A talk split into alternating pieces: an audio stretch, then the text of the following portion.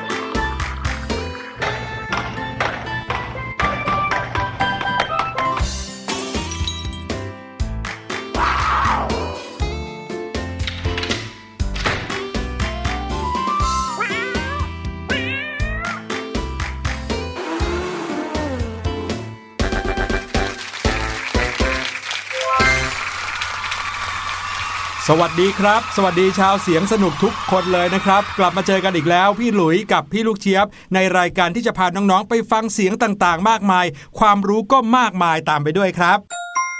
พี่หลุยไม่ใช่แค่ความรู้นะคะที่มากมายแต่ความสนุกสนานก็มากมายเหมือนกันเลยค่ะอย่างช่วงแรกของเรานะคะที่เรามักจะเอาเสียงแปลกๆมาให้น้องๆได้ลองฟังกันค่ะบางทีเนี่ยเสียงอ่ะไม่ได้แปลกหรอกแต่ว่าเราเนี่ยไม่ทันได้สังเกตอย่างมีครั้งหนึ่งนะเราเนี่ยเคยเอาเสียงของเจ้าตัวแรดมาฝากกันด้วยพี่ลูกเจี๊ยบว่าน่าจะทำให้ใครหลายๆคนเนี่ยต้องร้องว้าวๆกันเลยทีเดียวเพราะแรดเนี่ยน่าจะเป็นสัตว์ที่เราเนี่ยรู้จักคุ้นเคยกันเป็นอย่างดีแหละแต่ไม่น่าจะมีหลายคนนะที่เคยได้ยินเสียงของเขาใช่ครับเราก็เคยเห็นท่าทางของเขาเคยเห็นเวลาที่เขาวิ่งเวลาที่เขาเดินหรือบางทีมีคนไปเดินดูตอนที่แรดขับถ่ายก็มีแต่ว่าแรดร้องยังไงมักจะไม่เคยได้ยินก็มาได้ยินกันในรายการเสียงสนุกเนี่ยแหละครับ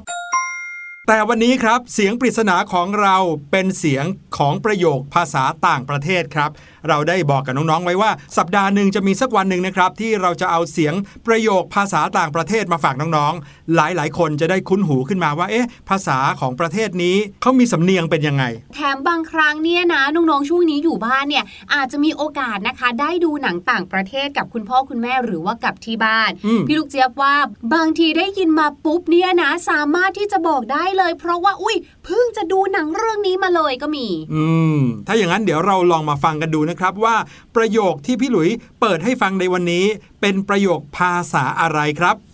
Comment allez-vous? Je vais bien.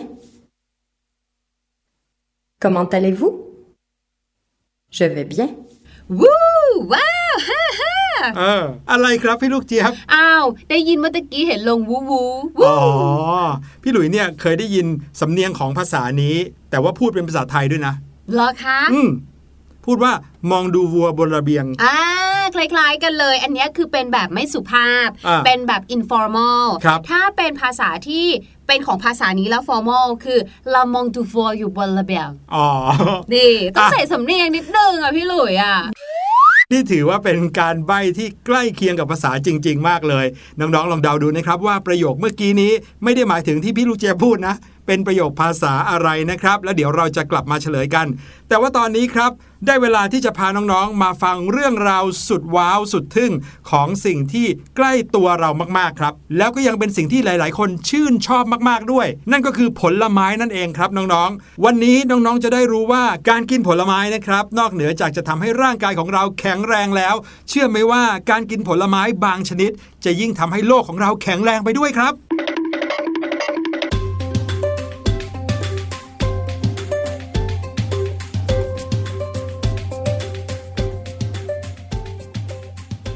ถ้าพูดถึงผลไม้แล้วเนี่ยก็คงปฏิเสธไม่ได้ครับน้องๆว่าเป็นอาหารที่หลายๆคนชอบมากๆเผลอๆนะครับน่าจะเป็นอาหารชนิดแรกๆในโลกที่มนุษย์เรารู้จักการนำมาใส่ปากเพื่อประทังชีวิตนะอืมใช่แล้วค่ะอย่างพี่หลุยอย่างเงี้ยชอบกินผลไม้อะไรคะพี่หลุยเหรอครับชอบแตงโมกับเงาะครับอืมเพราะว่ามีน้ำที่ฉ่ำมากส่วนเงาะนี่ก็หวานหวานส่วนพี่ลูกเจี๊ยบนะคะผลไม้ที่เรียกว่าชอบมากที่สุดเลยเนี่ยนะคะน่าจะเป็นมังคุดมังคุดราชินีแห่งผลไม้ถูกต้องแล้วก็เป็นราชินีที่น้ำหนักเปลือกเยอะมากเนื้อข้างในเนี่ยน้อยเสลือเกินค่ะซื้อมังคุดมาหนึ่งกิโลกรัมเป็นน้ำหนักของเปลือกไปสักครึ่งหนึ่งถูกต้องค่ะสุดท้ายเปลือกก็ต้องเหลือทิ้งไปอ่ะแต่ว่าถ้าที่บ้านไหนนะคะที่ทำเหมือนกับถังปุ๋ยอย่างเงี้ยค่ะก็สามารถที่จะนำเปลือกผลไม้ตรงนี้ไปทำการหมักเข้าสู่กระบวนการตรงนี้แล้วก็กลายเป็นปุ๋ยได้แต่ว่าค่ะถ้าบ้านไหนไม่มีล่ะบางทีไม่มีพื้นที่บ้างล่ะหรือว่าบางทีไม่ได้สะดวกจริงๆค่ะที่จะแบบคอยเก็บแยกขยะแต่ที่เป็นเศษอาหารหรือว่าขยะที่เป็นพวกเปลือกผลไม้อ่ะหรือบางทีอ่ะอย่างพี่หลุยซื้อทุเรียนมาอย่างเงี้ย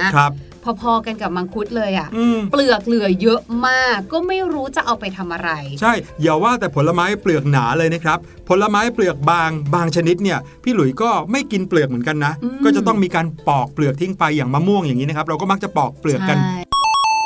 ดังนั้นค่ะวันนี้นะคะเราก็เลยอยากจะมาบอกทุกคนค่ะสำหรับใครนะคะที่รักสุขภาพชอบกินผลไม้เนี่ยก็อยากจะให้รักโลกของเราด้วยด้วยการกินผลไม้ที่ก่อให้เกิดขยะน้อยที่สุดอ๋อพูดซะตกใจเลยทำไมอ่ะกินผลไม้ที่ก่อให้เกิดขยะน้อยที่สุดไม่ใช่เว้นวรรคแบบว่าให้มันใกล้กันนิดนึงได้ไหมแบบว่ากินมังคุดใช่ไหมก็กินเปลือกเข้าไปด้วยเลยกินทุเรียนก็กินเปลือกเข้าไปด้วยเลยอย่างนี้มะพี่ลูกเจี๊ยบครับใครจะไปกินเปลือกทุเรียนได้สำหรับพี่หลุยก็เป็นสตรอเบอรี่ครับอืมใช่ใช่หรือว่าถ้าเป็นพี่ลูกเจี๊ยบก็องุ่นอืมคือล้างล้างล้างล้างแล้วก็กินได้เลยอย่างเงี้ยค่ะในขณะที่ยืนล้างอยู่ก็กินไปทีละเม็ดทีละเม็ดกลับไปให้คุณแม่ในบ้านนี่คือไม่เหลือแล้วนะแต่ว่ามันก็จะมีนี่ไงเมล็ดองุ่นใช่ไหมซึ่งเมล็ดองุ่นเนี่ยมันเล็กมากเราสามารถจะทิ้งลงดินได้เลยไงอันนี้นะคะไหนๆก็พูดถึงผลไม้ที่เรากินได้ทั้งเปลือกแล้วแล้วก็เกิดขยะน้อยแล้ววันนี้เราก็เลยจะนำผลไม้บางชนิดนะครับมาแนะนำให้น้องๆรู้จักว่าถ้าเราหันมากินผลไม้พวกนี้ให้มากเหลือเศษทิ้งน้อยที่สุดหรือว่าไม่เหลือเลยก็จะเป็นการรักโลกในอีกทางหนึ่งนะครับอย่างแรกสุดเลยนะฮะก็คือฝรั่งครับฝรั่งเนี่ยเป็นผลไม้ที่สามารถรับประทานได้ทั้งเปลือกแถมยังมีวิตามินซีสูงด้วยนะครับช่วยสร้างภูมิต้านทานให้ร่างกายนั้นแข็งแรงว่ากันว่าฝรั่งหนึ่งผลเนี่ยมีวิตามินซีมากกว่าส้มซะอีกนะครับโดยเฉพาะอย่างยิ่งถ้าเราสามารถกินฝรั่งได้ทั้งเมล็ดนะฮะก็จะทำให้ไม่ต้องเหลือทิ้งเลยอืมใช่ค่ะนอกจากนั้นนะคะอีกหนึ่งผลไม้ที่พี่ลูกเจี๊ยบก็ชอบเหมือนกันนะเพราะว่าฉ่ำน้ำมากๆเลยค่ะก็คือชมพู่ชมพู่เนี่ยมีหลายสายพันธุ์มากๆเลยนะคะแต่ไม่ว่าจะเป็นชมพู่แบบไหนก็ตามเราก็สามารถกินชมพู่ได้แบบว่าทั้งเปลือกเลยครับซึ่งพูดอย่างนี้ก็รู้สึกสงสัยว่าชมพู่มีเปลือกด้วยหรอ เพราะเราไม่เคยเห็นภาพเนาะว่าจะมีการปอกเปลือกหรืออะไรแบบนี้นะคะดังนั้นใช้คำนี้ดีกว่าว่าชมพู่เนี่ยเป็นผลไม้ที่เราสามารถกินได้ทั้งลูกเลยนอกจากนั้นค่ะชมพู่เนี่ยก็ยังเต็มไปด้วยไฟเบอร์หรือใยอาหารใครนะคะที่ท้องผูกเนี่ยแนะนำให้กินชมพู่เลยค่ะเพราะว่าจะช่วยเรื่องระบบขับถ่ายได้ดีมากๆเลยมาถึงผลไม้อีกประเภทหนึ่งนะครับที่พี่หลุยชอบมากก็คือผลไม้ตระกูลเบอร์รี่ทั้งหลายเลยครับไม่ว่าจะเป็นบลูเบอร์รี่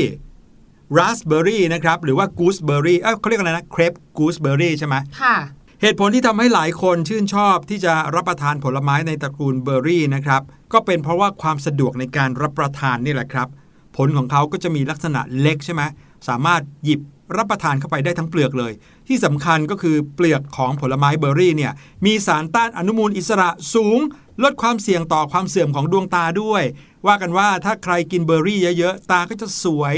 ฉ่ำเยิ้มเลยนะครับเรียกว่าเป็นซุปเปอร์ฟรุตที่มีคุณสมบัติที่เป็นประโยชน์ต่อร่างกายสุดๆไปเลยต่อมาค่ะก็คือบรรดาแอปเปิลต่างๆนั่นเองค่ะไม่ว่าจะเป็นแอปเปิลเขียวหรือว่าแอปเปิลแดงนะคะแต่ว่าแอปเปิลเนี่ยบางบ้านก็มีปอกเปลือกเหมือนกันนะใช่ครับพี่ลูกเจี๊ยบบางทีพี่หลุยเจอแอปเปิลเปลือกหนาๆนะก็ต้องขอปอกเปลือกออกเหมือนกันครับอืมใช่แล้วค่ะแต่จริงๆแล้วเนี่ยพี่ลูกเจี๊ยบอยากบอกแบบนี้นะว่าเปลือกของแอปเปิลเนี่ยนะคะมีใยอาหารสูงนะเหรอใช่สูงอยู่ที่ประมาณ สิบสี่เปอร์เซ็นต์ ของปริมาณเส้นใยอาหารที่บรรดา น, นักโภชนาการเขาแนะนำให้เรากินในแต่ละวันเลยอ่ะ mm. อืมและที่สำคัญนะคะใครที่มีปัญหาเรื่องของระบบขับถ่ายท้องผูกเนี่ยนะแอปเปิลเนี่ยโดยเฉพาะแอปเปิลเขียวเนี่ยเหมาะมากๆเลยค่ะเหมือนอย่างที่สุภาษิตอังกฤษบอกไว้ว่า an apple a day keep doctor away ใช่ไหมครับมาถึงผลไม้อีกหนึ่งชนิดครับนี่จะเรียกว่าเป็นหนึ่งในพันของผลไม้ก็ได้นะครับน้องๆแต่ว่าเรามักจะไม่ค่อยกินเขาสดๆซึ่งจริงๆแล้วกินสดๆอร่อยมากเลยนั่นก็คือมะเขือเทศครับมะเขือเทศเป็นผลไม้ที่เป็นมิตรกับสิ่งแวดล้อมสุดๆเนื่องจากเป็นพืชที่ปล่อยแก๊สคาร์บอนไดออกไซด์ในปริมาณน้อยมากครับแล้วก็เปลือกมะเขือเทศเนี่ยมีสารนารินเจนินซึ่งช่วยต้านอนุมูลอิสระลดการอักเสบลดอาการแพ้ได้เป็นอย่างดีเลยดังนั้นใครที่ชอบกินมะเขือเทศสดๆนะบอกเลยว่าโชคดีมากแถมยังรักโลกมากๆอีกด้วยครับใช่แล้วค่ะแต่จริงๆแล้วเนี่ยนะคะมะเขือเทศเนี่ยก็แล้วแต่ไซส์ด้วยเนาะถ้าเป็นมะเขือเทศลูกเล็กๆเลยอะค่ะที่เขาเรียกกันว่าเป็นมะเขือเทศเชอรี่ใช่ไหมอันนั้นเนี่ยพี่ลูก กเจี๊ยบเห็นบางคนเนี่ยหยิบกินเล่นเลยนะหรือบางทีก็กินกับสลัดก็ได้ค่ะส่วนมะเขือเทศลูกใหญ่เนี่ยนะคะถ้าเกิดว่าให้ดีเลยเนี่ยเขาว่ากันว่าควรที่จะต้องผ่านความร้อนแล้วก็จะช่วยในเรื่องของการเพิ่มสารอาหารได้อีกเยอะเลยล่ะค่ะว้าวเห็นไหมล่ะครับน้องๆมีผลไม้มากมายเลยทีเดียวที่นอกจากจะช่วยให้ร่างกายของเราแข็งแรงแล้วโลกของเราก็ยังแข็งแรงตามไปด้วยจริงๆมีใครที่นึกถึงผลไม้ชนิดไหนอีกครับที่น้องๆกินแล้วเหลือขยะจากผลไม้ชนิดนั้นน้อยสุดๆหรือว่าไม่เหลือเลยแบ่งปันกันเข้ามาได้นะครับทางหน้า Facebook Fanpage ไทย พี บี เอส Podcast ครับไหนๆเราพูดถึงผลไม้แล้วพี่ลูกเจี๊ยบวันนี้นะครับเราทั้งสองคนมีผลไม้จากทั่วทุกมุมโลกที่บอกเลยว่าเป็นผลไม้แปลกๆที่เราอาจจะไม่รู้จักแต่ว่าเป็นที่นิยมในทวีปนั้นๆมากเลยทีเดียวครับ wow.มาเริ่มกันที่ผลไม้ที่พี่ลูกเจี๊ยบชอบมากที่สุดเหมือนกันเลยค่ะแต่ราคาก็สูงซะเหลือเกินแถมเวลาปอกเนี่ยก็ยังยากอีกต่างหากนั่นก็คือทุเรียนค่ะฟังแบบนี้แล้วเนี่ยก็ไม่ได้รู้สึกแปลกอะไรเนาะใช่ทุเรียนแปลกตรงไหนครับใช่ค่ะทุเรียนเนี่ยไม่แปลกแต่ถ้าพี่ลูกเจี๊ยบบอกว่าเป็นทุเรียนเทศป่าล่ะฟังดูชื่อก็แปลกเทศป่าใช่ให้น้องๆนะคะลองจินตนาการนึกภาพแบบนี้น้องๆรู้จักน้อยหน่ากันหรือเปล่าอ่ารู้จักครับใช่ไหมน้อยหน่าผลเขาจะกลมๆมีลักษณะถ้าเกิดว่าจะมีขนาดใหญ่ก็จะออกด้านข้างใช่ไหมคะแล้วก็เป็นตะปุ่มตะป่ำรอบๆถูกต้องค่ะแต่ว่าเปลือกของเขาเนี่ยค่ะเหมือนกับน้อยหน่าโอ้โหพูดง่ายๆว่าเหมือนน้อยหน่ายักษ์ที่ทรงเป็นรูปทุเรียนใช่แล้วค่ะนั่นแหละคือทุเรียนเทศป่าค่ะโอ้อันนี้แปลกจริงแล้วล่ะครับพี่ลูกเจี๊ยบนั่นน่ะสิถ้าพี่ลูกเจี๊ยบไปเจอในป่าเนี่ยก็ไม่คิดว่านั่นคือทุเรียนนะ อ, อาจจะรู้สึกว่านี่ต้องเป็นพันธุ์ของน้อยหน่าของแถบนี้แน่ๆเลยซึ่งใครนะคะถ้าเกิดว่าอยากจะไปชิมทุเรียนเทศป่าเนี่ยต้องไปแถวแถวอเมริกากลางค่ะโดยเจ้าต้นนี้เนี่ยนะคะต้นทุเรียนเทศป่าเนี่ยมีความสูงอยู่ที่ แปดถึงสิบสอง เมตรค่ะส่วนเนื้อผลของเขาเนี่ยนะคะหรือว่าเนื้อของทุเรียนเนี่ยของไทยเราเนี่ยจะออกสีเหลืองใช่ไหมครับแต่ว่าถ้าเป็นทุเรียนเทศป่าค่ะเนื้อเขาจะออกสีส้มอ่อนแต่รสชาติรสชาติไม่เหมือนทุเรียนแล้วรสชาติก็ไม่เหมือนน้อยหน่าแต่รสชาติไปเหมือนกับมะม่วงอ้าว ก็สีของเขาเหมือนสีของมะม่วงไงสีส้มอ่อนน่ะเวลามะม่วงสุกก็จะเป็นสีนั้นใช่ไหมครับรสชาติก็เลยคล้ายไปทางนั้นเหรองงมากๆเลยค่ะ นี่คือ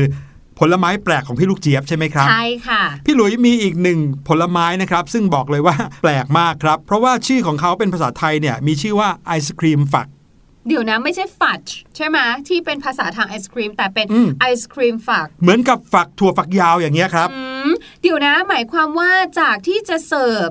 ในโคนเขาก็เสิร์ฟมาในสิ่งที่เหมือนถั่วฝักยาวเหรอคะไม่ใช่เราไม่ได้กำลังพูดถึงไอศครีมอยู่ครับแต่พูดถึงผลไม้แปลกชนิดนี้เขามีชื่อว่ากัวม่าไม่ใช่กัวว่าที่แปลว่าฝรั่งนะอันนี้กัวม่าเลยนะครับอีกชื่อหนึ่งที่เป็นชื่อไทยเราเรียกเขาว่าไอศครีมฝักลำต้นของเขาจะสูงประมาณสิบสี่เมตรเลยถิ่นกำเนิดก็อยู่แถวอเมริกากลางแล้วก็อเมริกาใต้นะครับประเทศแถบบราซิลชิลีอะไรแบบนั้นจะมีเจ้ากัวม่านี้ขึ้นอยู่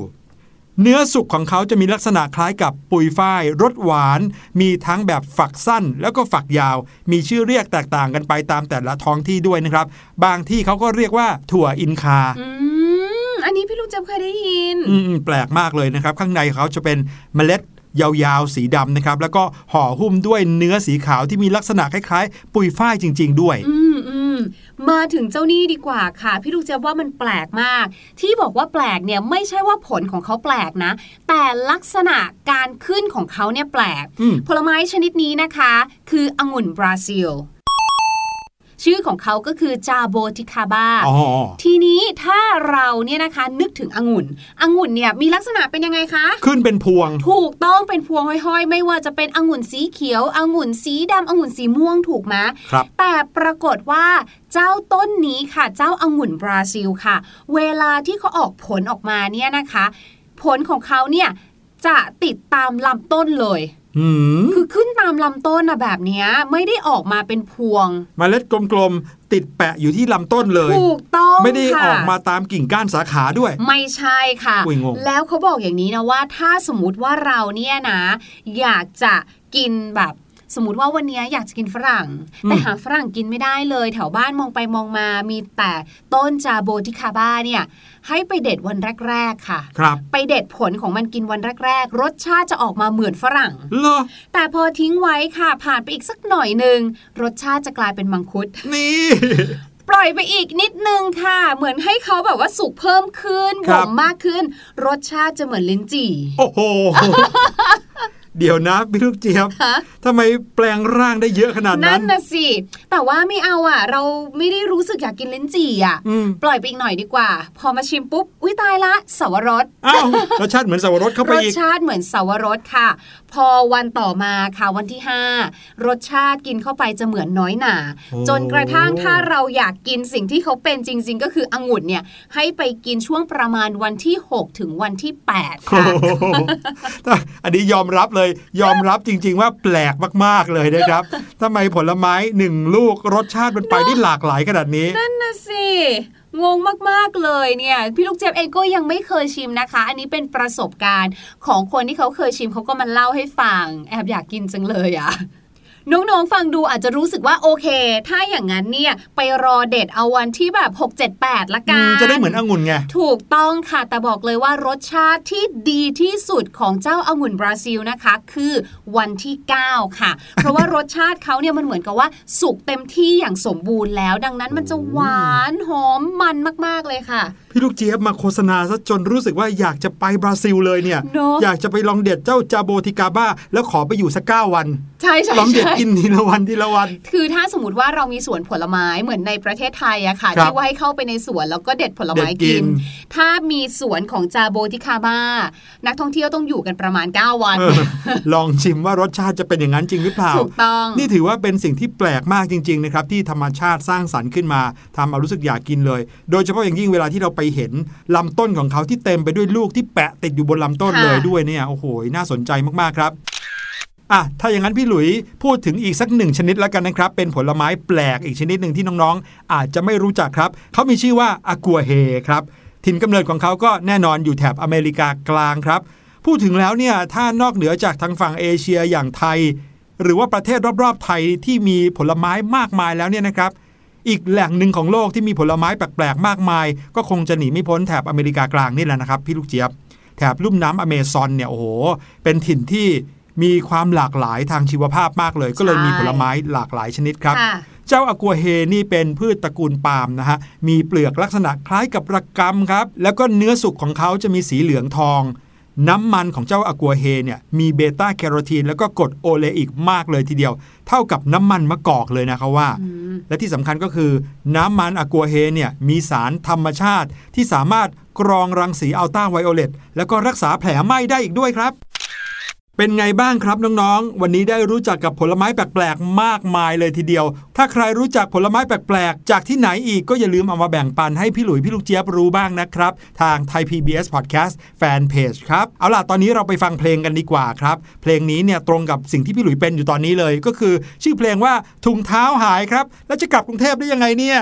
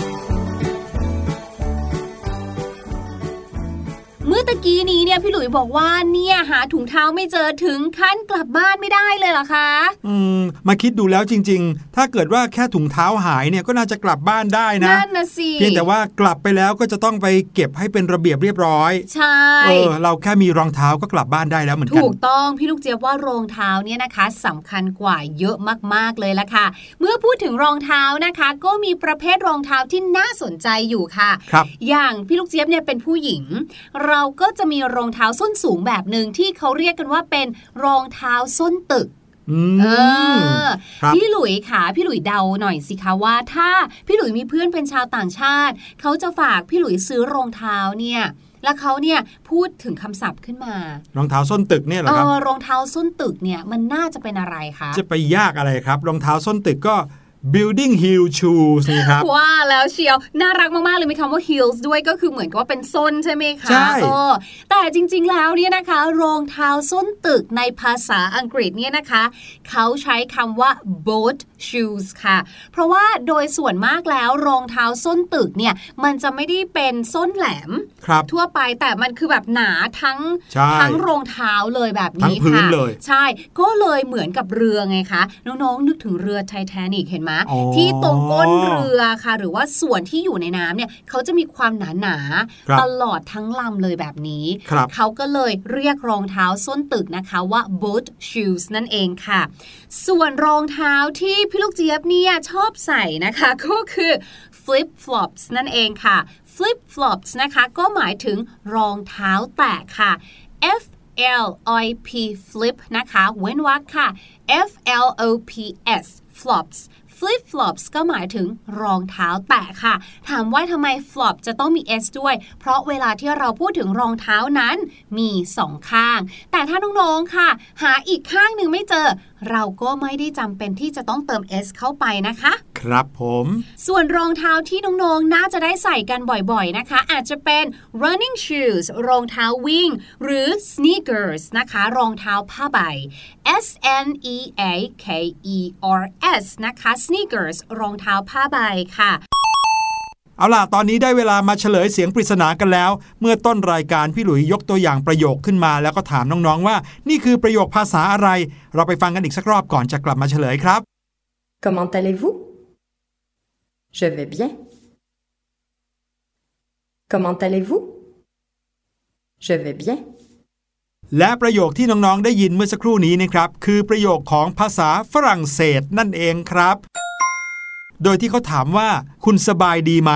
แล้วก็ตอบว่าฉันสบายดีนะครับในประโยคนี้เลยวันนี้รายการเสียงสนุกหมดเวลาลงแล้วล่ะครับพี่หลุยและพี่ลูกเจี๊ยบต้องขอลาไปก่อนคราวหน้าเราจะมีอะไรดีๆสนุกๆมาฝากอีกก็อย่าลืมติดตามกันนะครับวันนี้ลาไปแล้วสวัสดีครับสวัสดีค่ะ